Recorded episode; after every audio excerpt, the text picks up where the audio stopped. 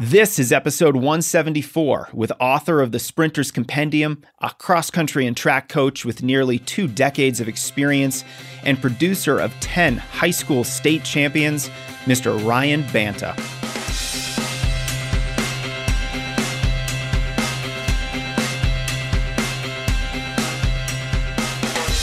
Welcome to the Strength Running Podcast. I'm your host, Jason Fitzgerald, and the episode you're about to listen to will help you run faster at your maximum speed. We're speaking with Coach Ryan Banta, the author of the Sprinter's Compendium, on how to develop the capacity to sprint. Even for endurance runners, this is a critical skill that will make you more powerful, faster overall, and more efficient. Before we start, I want to make sure we're all in the same lane here. On this show, you can expect conversations between me and the thought leaders in the running industry the coaches, performance psychologists, elite athletes, registered dietitians, and physical therapists who can help you elevate your performance. While you have to do the work, my goal is to show you the most strategic ways to do that work, to work smarter and more productively so that you can take your running to new heights. Because when you better understand the process of improvement, when you recognize knowledge as a competitive advantage, you'll make better decisions about your training, leading to more effective running, fewer injuries, and faster races. Don't miss all of our other resources that can help you bring your running to the next level. We have a video channel at youtube.com slash strengthrunning where I answer your questions, show you effective strength and core routines, and talk you through the most pressing training issues that you have. And of course, our home base is strengthrunning.com. For more than 10 years, we've been helping runners level up their training, race faster, prevent more injuries, and get stronger. You'll find our award winning blog, our free email courses, and the full library of training programs and coaching services to help you accomplish your biggest running goals.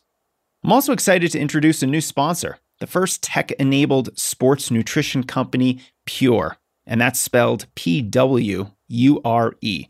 You can find them at pwure.com.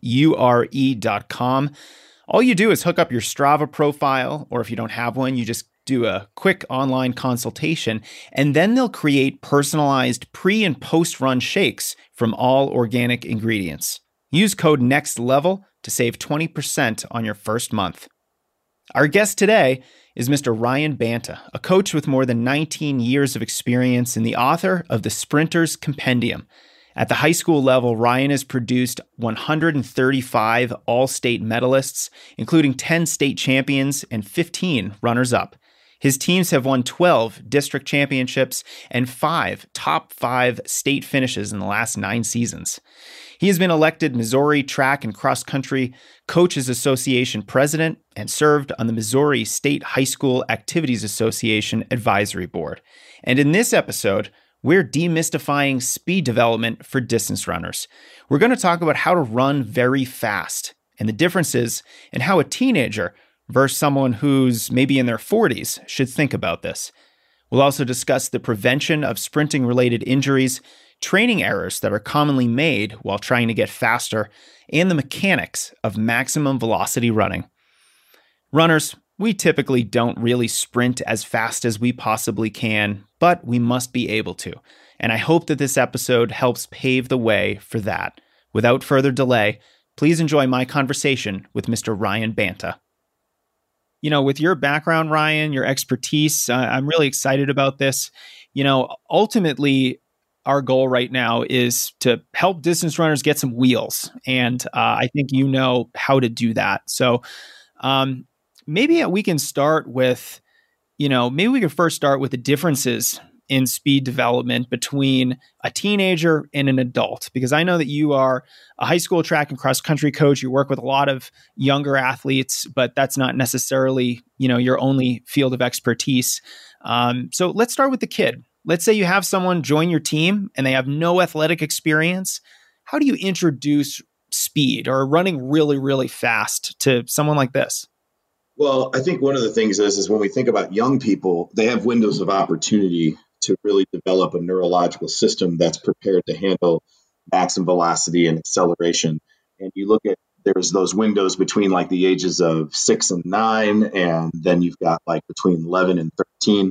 And so one of the things that I look at for young people is that, you know, and the research shows this too, is that the more sports they're doing, the more physical activities they're doing, where they're picking up a variety of different neural skill sets and they're um, also having the opportunity to compete in a variety of different disciplines is a really kind of like non-traditional periodization scheme. However, if you think about like the difference between basketball, soccer, karate, swimming, they're picking up different biomotor abilities throughout that in different waves throughout the year. And the body never really completely gets stagnant because of that. Plus, the kids are having fun and uh, enjoying it, you know. And so, if I was a person that was looking at, you know, coaching really young people, is that they need to have this variety of athletic experiences throughout their youth and developmental ages, and really avoid that chasing of a Tiger Woods type where we're specializing really young in one particular thing. Because what ends up happening is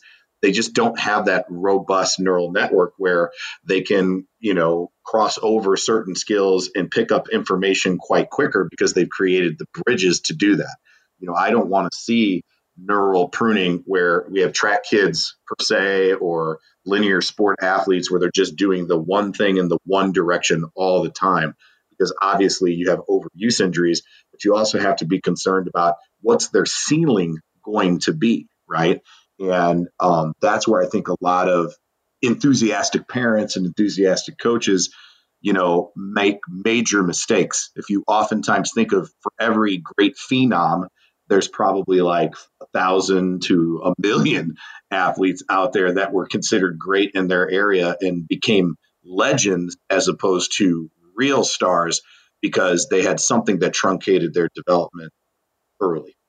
I love that. It's, it's almost like this idea that, you know, the outlier does not prove the rule. We shouldn't look at Tiger Woods and say, that's the key specialization early. It's the only way to, to greatness. And uh, Ryan, you mentioned two developmental windows, six and nine, and between the ages of 11 and 13. Now, this piqued my interest because I have a seven year old, I have a five year old. What is going on at that six to nine window that that is kind of important? I can see how, you know, 11 to 13, you're maybe starting to go through puberty. There's a lot of skill development and, you know, a, a hormonal opportunity, if you will. But what's going on in that younger age?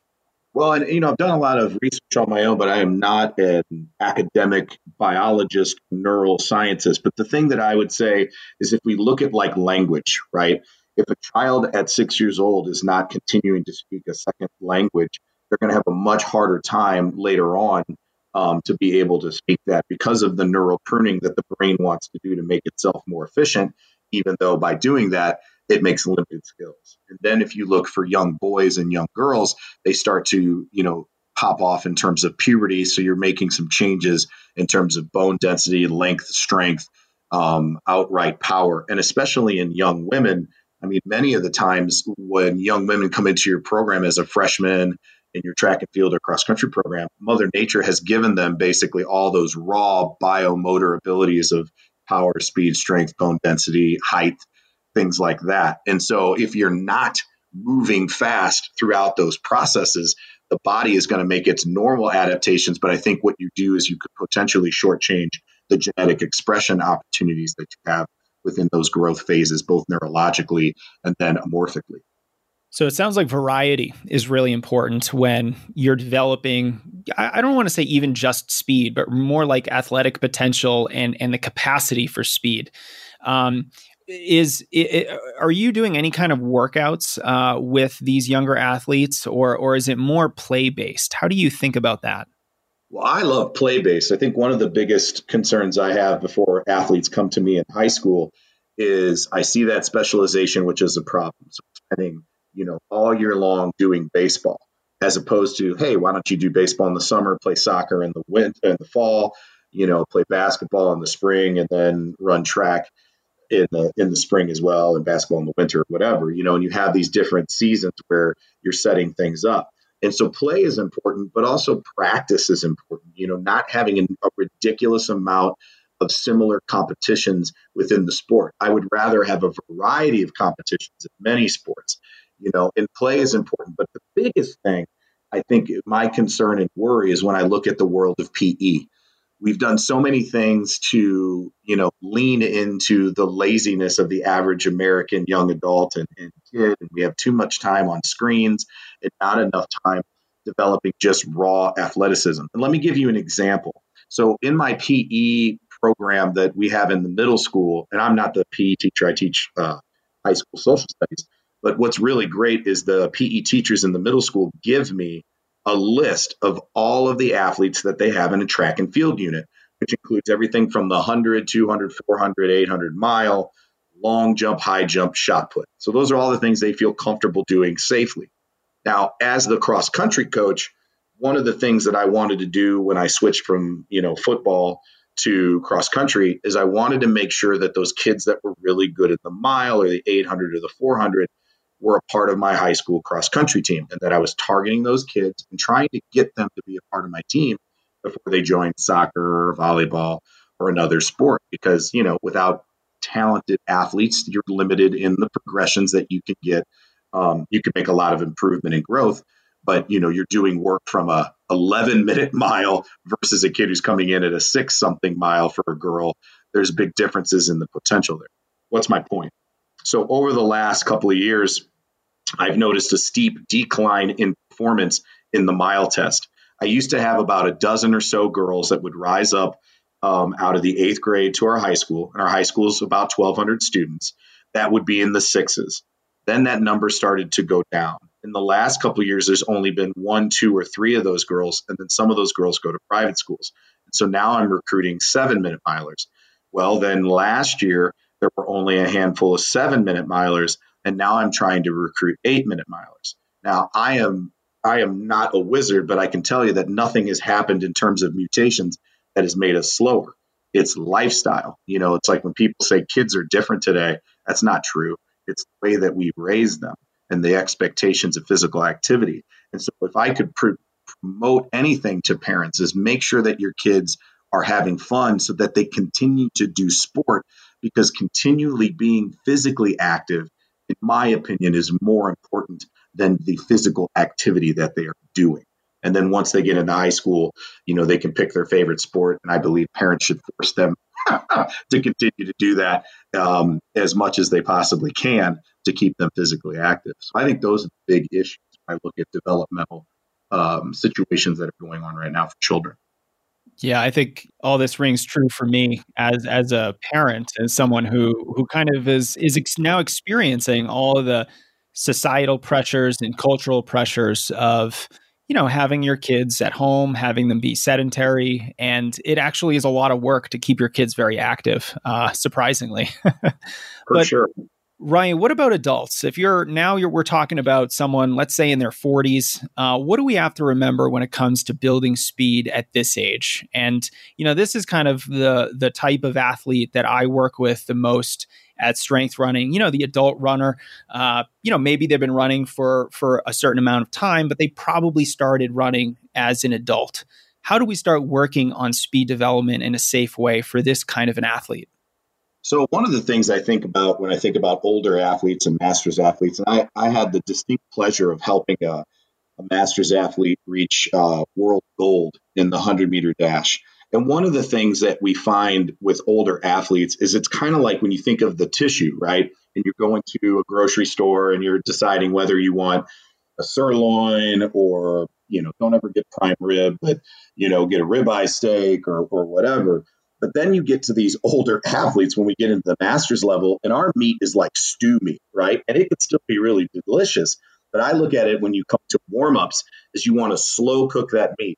So anybody who's going to be a speedy athlete, whether they're you know running a 5K and trying to improve their kick, or they're trying to enter a USATF Masters sprint race, the warm up has to be extensive. And I know that early on that's going to be a problem because the warm up itself could be a workout you know and then once the you adaptate to that now we can get into real training. But i feel like one of the things that's most often nerfed for people because they just don't have the time is a proper warm up and proper suppleness training. And there's a lot of mysticism out there about suppleness training and how to properly you know stretch the body and make it limber and all this kind of stuff. You know a lot of people have pooed static stretching. Oh, it leads to injuries. Uh, it reduces the neural impact. You know, your firing patterns aren't as strong. Well, the problem with that is, is when you look at the research, a lot of that research was done where people are holding stretches for 30 to 90 seconds and anything in between. Well, the reality is, most of us who don't even want to spend that much time warming up in the first place, we're not holding stretches for a minute and a half. And what they found is the research shows that if you hold a stretch for 15 seconds, you get the best benefit from you know being more supple, but at the same time not lose the neural component. Then throw on top of that, there's research that shows if you follow it up with some biomechanical running drills or low amplitude plyometrics or acceleration runs, it resets the neural system completely and you still have the benefit of the suppleness. And so we want to slow cook the meat. We want our warm up to be comprehensive. You know, that's one of the things that I think that as a masters athlete, we want to rush things through because hey, we have lives, we have kids at home, we have a job, and you know we want to shortchange that and just get to the meat and potatoes. But the reality is, is your meat and potatoes um, isn't going to be as quality, or you're not going to be able to train as frequently if you don't have a good comprehensive warm up because you're going to be spending most of that workout just getting through the soreness um, that you have because you can't recover as frequently. I like that. And the analogy is great because I, am just thinking about trying to feed vegetables m- to my kids. And the warm up is like the vegetables. You have to eat that first before you get to enjoy some of the, the richer parts of the meal. And so if you want to do the workout, we got to get through the warm up first. Can we talk about that a little bit more about that that comprehensive warm up for older runners? Let's say, you know, someone's going to the track. They're going to do a hard workout. You know, they're 45 years old and they want to make sure that they don't get hurt. But at the same time, this is a hard workout. It's fast and they really want to perform.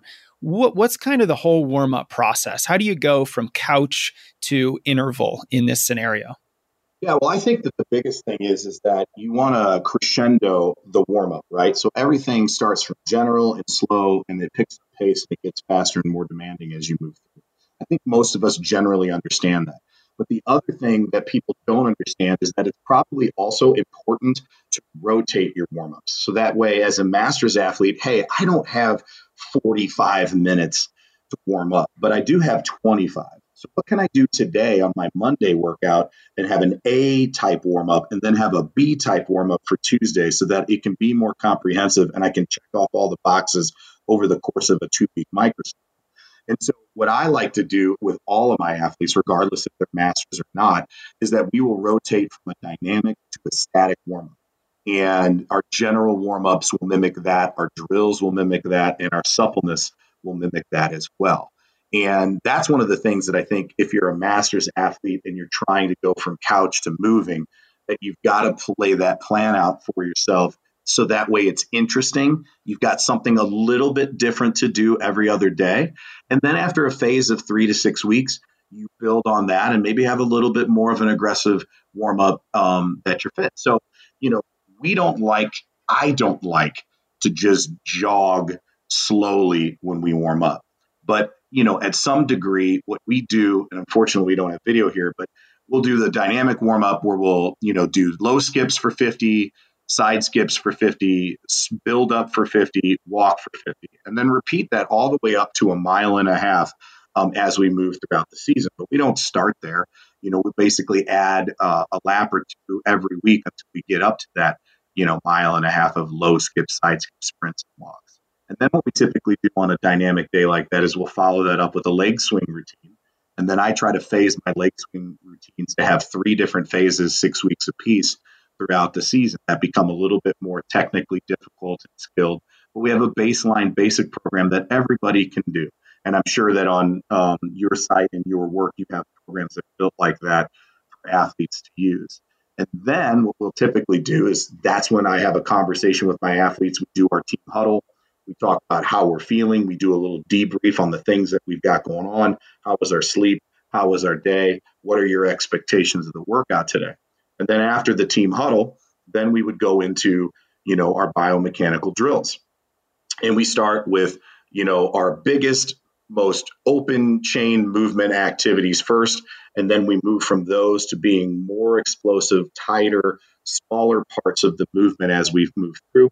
And then we finish back with full acceleration runs um, at the very, very end. Now, if I'm doing a static warm up, we're going to run, but then what we're going to be spending more time is doing in and outs, some fartlek type um, running, or working on our stride frequency. So starting from a slow stride frequency and increasing it as we move up to that one, that magical 180, you know, stride frequency per lap, right? And we'll do that either with music or we'll just do that with a whistle and a cue. And so that would be our static warm up general part. And then we'd follow it up with traditional static stretching. And even with the static stretching, I'll go from a basic program to a partner assisted program to a PNF program. And then again, we'll have our team huddle, and then we'd have a different package of drills that would work on a different set of skills for that next warm up. And that way, you progress these different things, you put it in the right order, you give yourself a little bit of variety, but at the same time, there's still a consistency to the structure that you don't feel worried that the next day doing this thing is going to be so foreign that I'm not going to be able to build off of what I've done the previous day. Yeah, I like that. It's the the flexibility within a rigid, rigid structure that allows for a lot of these, you know, opportunities to to play a little bit. And I think the static warm up you described is a good example of that, where you're doing in and outs and different fartlek types of running, and, and it's a way to to play with running as a way to warm up. Uh, Ryan, I'd love to talk a little bit more about suppleness training because you've mentioned it a couple times. I feel like I have a general idea of what you mean, but I'd love for you to go into a little bit more detail. Yeah, absolutely. So one of the things that, um, if you read uh, Yuri Verkhoshansky's book on Supertraining, is this idea that every fiber in your body, muscle fiber in your body, actually responds differently to different types of stimulus. So this idea of just having a passive stretch or a ballistic stretch or a dynamic stretch and the reality is, is that you need a little bit of everything to give the muscle some knowledge, right? So that it is a uh, it is a knowledgeable muscle on what you're trying to do and where you're trying to put the body through. And so one of the things that I've found is that especially with more older distance runners, masters athletes, is obviously one of the biggest things that's a problem for us is we're just not as limber.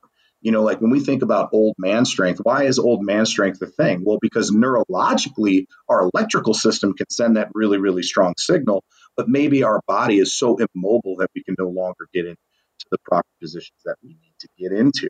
And one of the things that I've found with athletes that, you know, I work with is, you know, people are like, well, I would rather not static stretch before for the things that I already mentioned. The problem is, though, is if you don't do that and you don't believe me on the research, which you should, but if you don't, you're like, well, I'll do it after I work out. But usually after a workout, you're exhausted, you're tired, you might be running late. And that's one of the things that you would change on the back end of the. Like, oh, I'll stretch when I get home. Then you cook dinner, you talk to your kids, you talk to your wife, you do some bills, you do paperwork, and then all of a sudden it's you know late at night, you're falling asleep on the couch and you haven't done what you were supposed to do. And so what I want to see is I want to see everything be comprehensive and global improvements for my athletes. So I feel like it's very important for an athlete to have good mobility under speed, which is part of doing those biomechanical drills. You know, when people talk about changing your running form, yes, it can. It takes a really long time to do it. And that's why a lot of people don't believe it can be a net positive for mechanics, which again, working with young high schoolers, I've seen it over a four year career because I have enough time to implement the drills and the skills to make positive changes in stride length and stride frequency. But for an older athlete, what those drills do to help improve mobility and suppleness is by putting the body in awkward positions where they still feel stable and strong, being able to move and articulate those different muscles and joints. And then what it does is it forces the athlete to kind of like overload a body position that they wouldn't do while running, but it's close enough, just a little bit higher of amplitude or just a little bit quicker of frequency that forces the body to be stimulated and to fire in the right way to be efficient. Like when we do biomechanical drills, part of it is getting the neurological system to fire properly, and thus you move better, thus you feel more supple because you're never asking the muscles to do something that they were not meant to do by having that problem of overflow under fatigue which then leads to injury. So even the biomechanical work helps you be more supple more mobile, more agile, and more hostile. And so those are things that I look at. Then on the back end, I would rather cool down instead of doing static stretching. I like to do foam rolling with my athletes or therabands and things like that at the end of practice because it does two things. One, you know, you're helping flush out some stuff. Two, you're giving the body a massage and a reset. You know, and so I feel like that's a good thing to throw on the back end for suppleness as well. And then within intervals, at my practices with my athletes, I have what's called a recovery station, which is like one of these old milk carts where we have the foam rollers, we have the stick, we have lacrosse balls and softballs. And then in that container, I also have a book called Becoming a Supple Leopard by Kelly Starrett. And it's got all of these individual manual manipulation things that my athletes can do to deal with little annoying problems and trigger points that they have within their body so that we can maintain our efforts better through suppleness in the workout, not just in the front and not just at the back. Ryan, I think I'm learning firsthand what happens when I don't follow your advice. I am 37 years old, you know, with a background in, in running at the collegiate level. And while I'm not training at the same level, I'm still running and doing workouts and things like that. I don't do as much of all those little things as much as I used to. And now that I'm not 22 years old anymore, I can really feel the effects of not being as supple as I once was. And so you're giving me some some good encouragement that I can relearn some of those skills and and start to almost feel like my younger self again.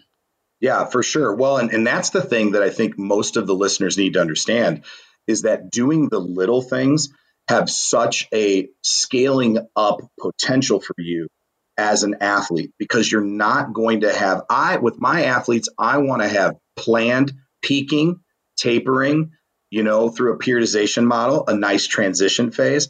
I don't want to be forced to shut down my training because I'm hurt, I'm injured, um, I'm not taking care of the little things. And the funny thing about it is the little things make bigger and bigger differences when youth escapes you, where you can kind of hormonally um, cheat code it and get away with not doing some of that stuff. As you get older, those little things matter so much more to just being able to consistently perform and train, which will allow you, even in your 30s, as you know, you can still run major PRs in the marathon and a 10K and a 5K, depending on the level of athlete that you are in those upper ages. You just have to stay healthy.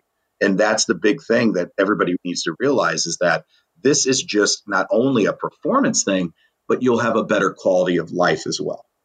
Yeah, and I love the way that you're framing this as as these little things, you know, they're not really that little. What they do is they then enable your training. They allow you to have a higher capacity for training so that you can then go forward and improve. And, you know, as any coach will tell you, usually you have to train more, you have to take the next step in your training, whatever that might be, if you want to keep progressing. And if you can't progress like that because you're not supple enough, you're dealing with too many injuries, or all of your limitations are preventing you from doing the higher mileage, the harder workouts. You know, this is a strong case for the little things being just as important as the long run, the workout, the high mileage, and all the, you know, the things that look sexy on Strava.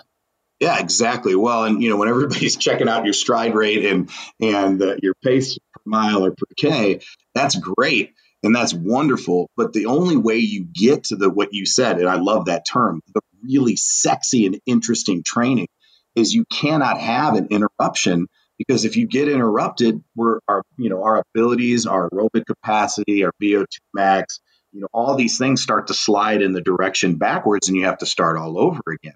And that's one of the interesting things because I know in one of the last conversations, even when you were talking about peaking and, and making sure that you know the athlete is ready to rock. Well you can't have a really nice wonderful peak if you haven't gone deep into training right? And that doesn't get to happen. And then some people they don't do well with a with a really good peak. And so the only way you're going to be able to maintain that velocity and that d- density and load is if you're able to maintain those things without these breakdowns in your training. And so the little things matter. And I, you know, That's what drives me nuts when I, you know, I hear from certain expert coaches, especially on the distance end, and it's all about more and more and more volume. And to me, it's like I want more and more frequency. That's what I want not more and more volume, more frequency with a slight elevation of an intensity and specificity to whatever the contest you're competing towards in a peak. I love it. Now, Ryan, I was going to ask you how runners go astray when they try to get fast, and I'm sure we could answer that by by simply saying, you know, not doing what you've said over the last 25 minutes. But uh, if you if you could pinpoint some common training errors that you see regularly, what would you say are some big mistakes that you know, let's maybe talk about adult runners again. Adult runners make when, you know, they start doing harder workouts or they start doing some more speed development work. Right. And so one of the big mistakes I find is that people don't adhere to what I call as a concurrent system. And so what a concurrent system is is that why are we waiting until the end to run fast? you, you know, like if I'm asking you, all right, we're going to go on a lactic threshold run at this particular pace, well, that lactic threshold run is going to be uncomfortable. It's going to be difficult. But if you think about percentage of effort, that run is going to, you're going to be running the same percentage of effort at the beginning of the season, at the end of the season. But the difference is, is what that percentage looks like in terms of your output, your speed on the ground. That's going to be different. You know, like in the sprint world, there are sprint coaches who wait to sprint. And it's like, why are you waiting to sprint? It is a neurological pursuit. And the body has to see that and the and the body's shapes have to be put into those positions, right? You need to protect that technical model so that the athlete can do that. And so what I see as a big, big problem in all of distance running is that there isn't an attention to the nice progressions. You know, like if you're a sculptor, you don't want to have these big rough ridges between your shapes, right? You want everything to flow and be smooth together. And even though the activities look somewhat the same, you've got to figure out a way to build those things in. So, like if I'm going to run repeat miles, you know, like I'm going to build to that. I might start off with repeat 400, 600, 800, thousands, then 1200s, and then to a mile. And then when I'm moving my training back, I'm going to do the same thing.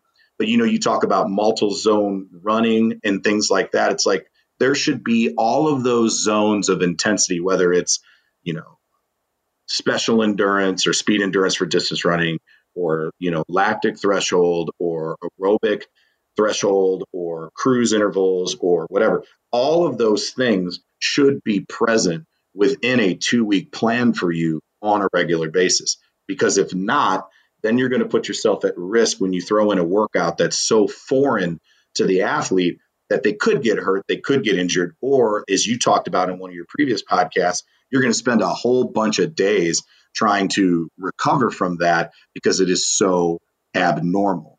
And then by stair stepping those things in in terms of load, intensity, and theme in your program, and then doing the same thing on the back end, you don't have this situation where you feel like, oh my God, I'm underprepared. I need to do this. I need to do that because it's already been there in your program on a regular basis. So, like if I have a quality day on Monday and I have a recovery run on Wednesday and I have a long run on uh, our quality or recovery run on Tuesday, long run on Wednesday, you know, followed up with another recovery on Thursday, some kind of speed orientated workout on Friday, and then another pick your poison on Saturday and Sunday, you're giving yourself the opportunity to have these physical different experiences that attack different parts of your race. And so, what I often see is that we wait too long to do the quality.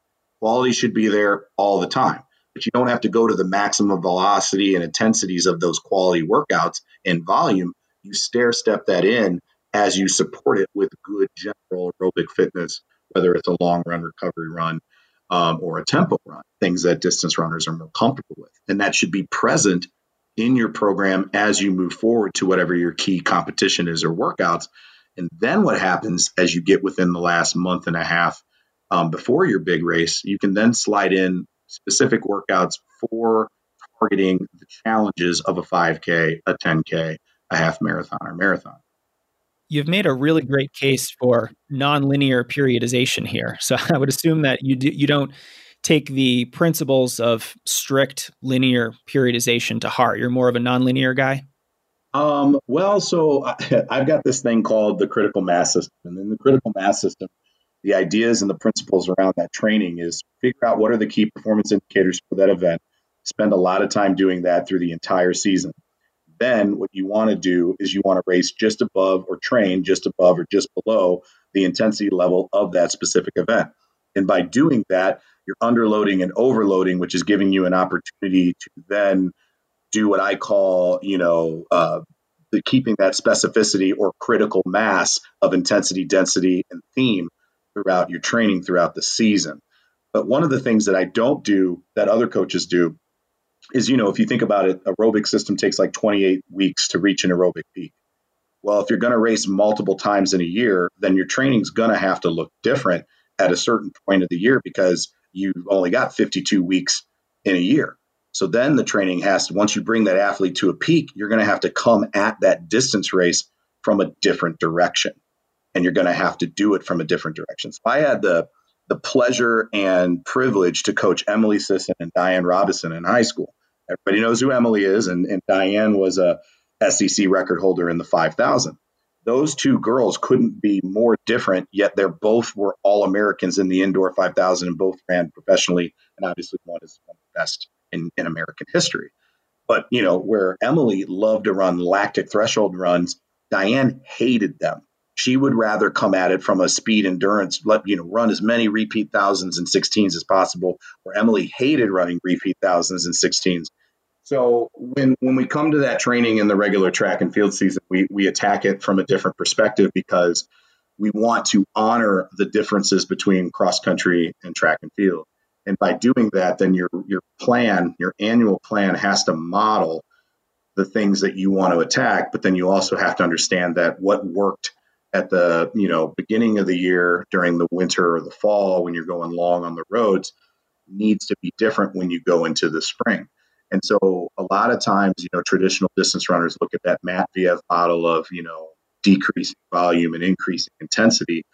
And the reality is, is that that cannot happen you know and so i try to bring my athletes to a peak in the winter and then a peak in the spring and then from the spring then we move you know like a freight train in terms of increasing the volume and, and all that kind of stuff in a more traditional sense so i like so long answer end i like to mix different periodization schemes to attack the unique qualities of the of the sport in which we're competing that's fascinating. And and I'm a little jealous because of your position in kind of the high school world because you can work with athletes for years and years and you you know what they're going to be doing on an annual basis, you know, with track and cross country. And so there's I think an interesting opportunity there to really tailor this training very specifically to the age of these kids and you know the the rhythm and natural cycle of the school year. I think it's just a uh, a, a, great opportunity for a high school or even a college coach who's under a similar schedule as well.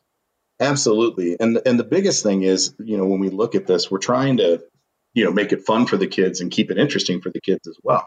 You know, if you're doing the same thing all year long, that is a grind, and it's hard to keep those kids in. And then, you know, to speak to your point, as a coach of high schoolers, if they do stay in for four years, I really get to figure out what is best for them. And then they teach me lessons that I can then use on future athletes that have a similar genetic makeup or personality type or experience. And then that allows me to experiment with programming and things like that, where somebody who's a private coach, hey, these people are paying you and they could go to anybody and get any help from anyone. It is a little bit tougher because you've got to make a difference for them right away whether it's attention, performance, confidence, trust, whatever it may be. And of course, we want those things in a high school setting as well. But we have a little bit more time to be patient to allow those things to come to us and reveal themselves naturally. For sure. Now, Ryan, I want to switch gears a little bit and and talk about an issue that I have whenever I think about distance runners doing anything that's really fast, you know, anything that's, you know, 98% of maximum effort all the way up to a full sprint at, you know, full velocity. How much should we endurance runners, us adult endurance runners, really think about our mechanics when running really fast? Because admittedly, we don't really sprint too often, of course, not nearly as much as actual sprinters, But, you know, we want to sprint at the end of a race. We want to be able to get up to top speed and have that capacity, that mobility, that, you know, just uh, a functional ability to sprint at, at high speeds. So, you know, uh, sprinters will work on their mechanics a lot. You know, there's a lot of work on form. How, how should runners who are really interested in the endurance events think about this aspect of technique when it comes to those really fast sprinter oriented speed development workouts? You know, it's amazing. At the more elite levels, obviously technique and sprinting is is going to make a difference. But when you get to the sub youth or whatever, sometimes you know, it's just fast and ugly wins the day anyway. But if you're a distance runner, there's so many things going on there where mechanics plays an incredibly important role. First of all, if you look at the backside mechanics of all athletes, whether they're a 10K runner all the way down to a very good and smooth long jumper, their backside mechanics are the same, which tells you that if you're going to be an elite mover, an elite runner, that at the bare minimum, the way that that foot gets brought through the you know the knee on the opposite leg and folds nicely underneath the butt and we see that kind of nice figure four position where the leg's posted and the other leg is driving forward and you have the opposite arm and opposite leg action going on that you want to see that for your distance runners as well. Now the front side mechanics are different because that's where you get into this idea of stride length flight time and then the athlete really projecting their their vertical projection is driving that knee forward and high. And so you see a lot of bigger amplitudes. But of all of the distance runners I've ever had that spend a lot of time hurt, it all has to do with the fact that they don't strike the ground very well and they're on their heels a lot more than they're on their midfoot or front foot. And so if you're a distance runner, if you're spending all that time running and you're putting in thousands upon thousands of physical ground contacts, like wouldn't you want that to be as close to under your center mass as possible wouldn't you want your anterior and posterior to balance out the movement and push of vertical projection so that you can get the most out of it and not have an overuse on the front side or back side? I think we'd all answer yes. So even though you know distance runners don't oftentimes think like, oh, I got to look clean or, or really fast like you said, Bolt. The reality is, is your version, your shape, your cycle is still going to need to be just as smooth. It still needs to contact under center of mass. You still need to dorsiflex your foot on, on takeoff um, as you rotate the foot from behind you to the front of you. And you don't want to have all this wasted time of a long looping backstride or where you have your hips that are pointed more down and rotated down to the ground, and you're spending a lot of time running from that leaning position, and bones and joints and muscles are doing work that they don't need to do once again, the cleaner your mechanics can be, not necessarily is going to improve your kick as you're trying to run down your neighbor in a grudge match on a 5K, but it will allow you to stay healthier for more of the race and be more efficient. You know, like again, we come back to that stride rate. How do we get the stride rate up? Well, a lot of that is going to have to come from not wasting a lot of time with long backside mechanics, getting that foot through having that toe pointed up to your big shin, bringing it over the knee and firing it down.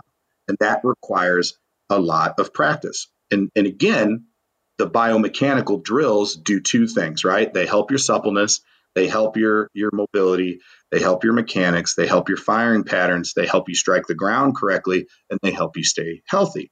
So I feel like it's maybe even more important for distance runners to spend time on working on technical aspects of their run at the beginning of their practice to be able to learn how to fire better over more time and be a thinking runner as they move and then eventually go from a thinking runner to being unconsciously being able to do that because it becomes part of your gross motor pattern. But it doesn't happen without practice. There's a lot of talk right now and debate on twitter where people are talking about just natural self organization versus coaching.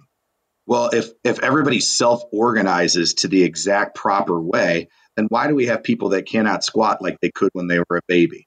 Why is it that we have people that run on their heels and when they were younger they ran on the front of their foot or their midfoot? You know, they're learning bad habits or they're allowing themselves to slip into bad habits by not doing the little things that we talked about to be able to maximize their body's elastic potential and so I believe in it. We do drills every day. And that is where I coach the most. It's really funny when kids do warm ups in other programs. A lot of coaches will just sit around and talk about their day and a bad kid in class. And that's where I do the absolute most coaching. I'm jumping in, I'm showing them the proper positions, I'm showing them what they did wrong, what they do right, what they did wrong, what they do right. Let's go again and move. You know, I'm paying special attention to hip position. We always tell them you know, shoulders back, chest up, hips tall, and then we rotate into the drill. I have my athletes on a line, so we're aiming small and missing small on the track. So that way, you know, oh, I've got an imbalance. I keep leaning over to the left or the right, you know, and that line holds you accountable to a strict uh, movement. And we progress those drills just like we uh, progress our suppleness training, again with different packages of an A and B day, and then three phases throughout the season where we're doing more and more challenging and difficult technical drills built on the previous drills so that again it's not alien and we don't have delayed onset of muscle soreness but that it's progressive and keeps the body interested keeps them peaked and doesn't let them go docile. So it sounds like a lot of the things that help you warm up a lot of the things that help you prevent injury and that enable faster running also really improve your mechanics as well. So a lot of drills and and a lot of practice with running fast. Is that right? Absolutely. And if you look at like um, Shalane Flanagan when she was with Coach Cook, they used to clown on Coach Cook because he had her doing all these hurdle mobilities and drills and medicine ball activities and, and different types of warm ups. But the reality is, is that what is going to separate your performance from other people? Everyone runs. Everyone runs a really long time. But how are you going to keep yourself healthy, improve your mechanics, improve your power, improve your stride rate if you're not doing those things? And then the biggest thing is they have to happen at the beginning of practice where the central nervous system is going to be the freshest for adaptation and for you to just get yourself into those positions. And so those things are critical. And it's the only way I always talk about it with my kids. I'm like, we want to create as many separation points between us and our competitors. And so we have to be creative and inventive because we're not at my school. I can't have my girls go run 60, 70 miles a week like some schools do. You know, we're not going to have guys run 100 miles a week because we're in a high school setting. You know, they have their own social lives, they've got school, they've got homework. You know, it's just impossible. So, how can we figure out other ways to attack the problem while still respecting the anaerobic and aerobic aspects of the sport. I love this because adult runners, I think, can can listen to this and and really see some low hanging fruit for improvement for them. Because I, I, know that almost no adult runners are doing a lot of running drills, and uh, just the inclusion of some drills two or three times a week can be a big differentiating factor between you and everyone else. And so I think that's a, a really uh, a, a really nice way to kind of you know start down this process of okay let's improve my mobility my ability to have a, a good range of motion my suppleness and then my speed. I think that's a, a great start. And, um, and i would say to that I, I hate to jump back in but the big thing is is this could sound like a lot right? It's like oh my god i got to plan all this stuff out. And the reality is it's like pick eight stretches you like both dynamic versions static versions pick eight drills you think would really help you out as a runner and that you can improve on. And then create another set for the opposite day. And then as you do it for three to six weeks, you have plenty of time to come up with another phase that you would be comfortable with that you're interested in doing so that it, it gives you something to look forward to as well while you're not overwhelming yourself with like putting together some kind of crazy 12D chess training scheme. I like that. You don't, you don't want to make it too complicated, and I like the the A B uh, structure. Really makes this uh, chewy and tangible for people because they can just simply alternate between two different types of warm ups, two different focuses, if you will. And I think that's an effective approach. Uh, now, Ryan, our theme at Strength Running this year is taking action. And I think a lot of runners, you know, we we understand what to do, but we often just don't follow through. So I'd love some really actionable advice, something runners can take home and implement today, something super tangible, you know, perhaps some low risk strategies that distance runners can incorporate into their training today or maybe within the next week or month that will help them develop more speed. Now, I think drills was that was probably uh, you know one of the top suggestions here. But how else could we start working on this if if someone is either a clean slate or they just don't have a lot of experience running super fast? I would think that the biggest thing is, is, is pick one type of workout that you haven't done that you think could benefit you and run it through a phase of three to six weeks and see what it does. I think that's number one. I think number two, one of the biggest things that's you know active change, right? What is the moment of change? What is the what is the lubricant between not doing something and doing something? And a lot of that has to boil down to psychology. So low hanging fruit to me is like what are things you can do to put yourself in a positive mindset to get yourself to follow through with those New Year's resolutions and those goals?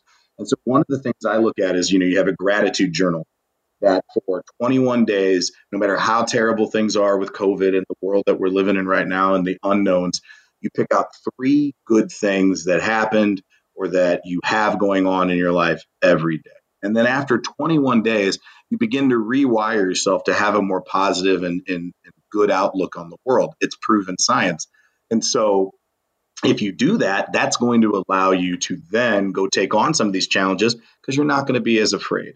The other thing I really like is develop what's called a 24 hour taper. Now, this is done by a sports psychologist named Brian Risk in Canada. And what it is, is 24 uh, hours out from a major competition or a scary workout.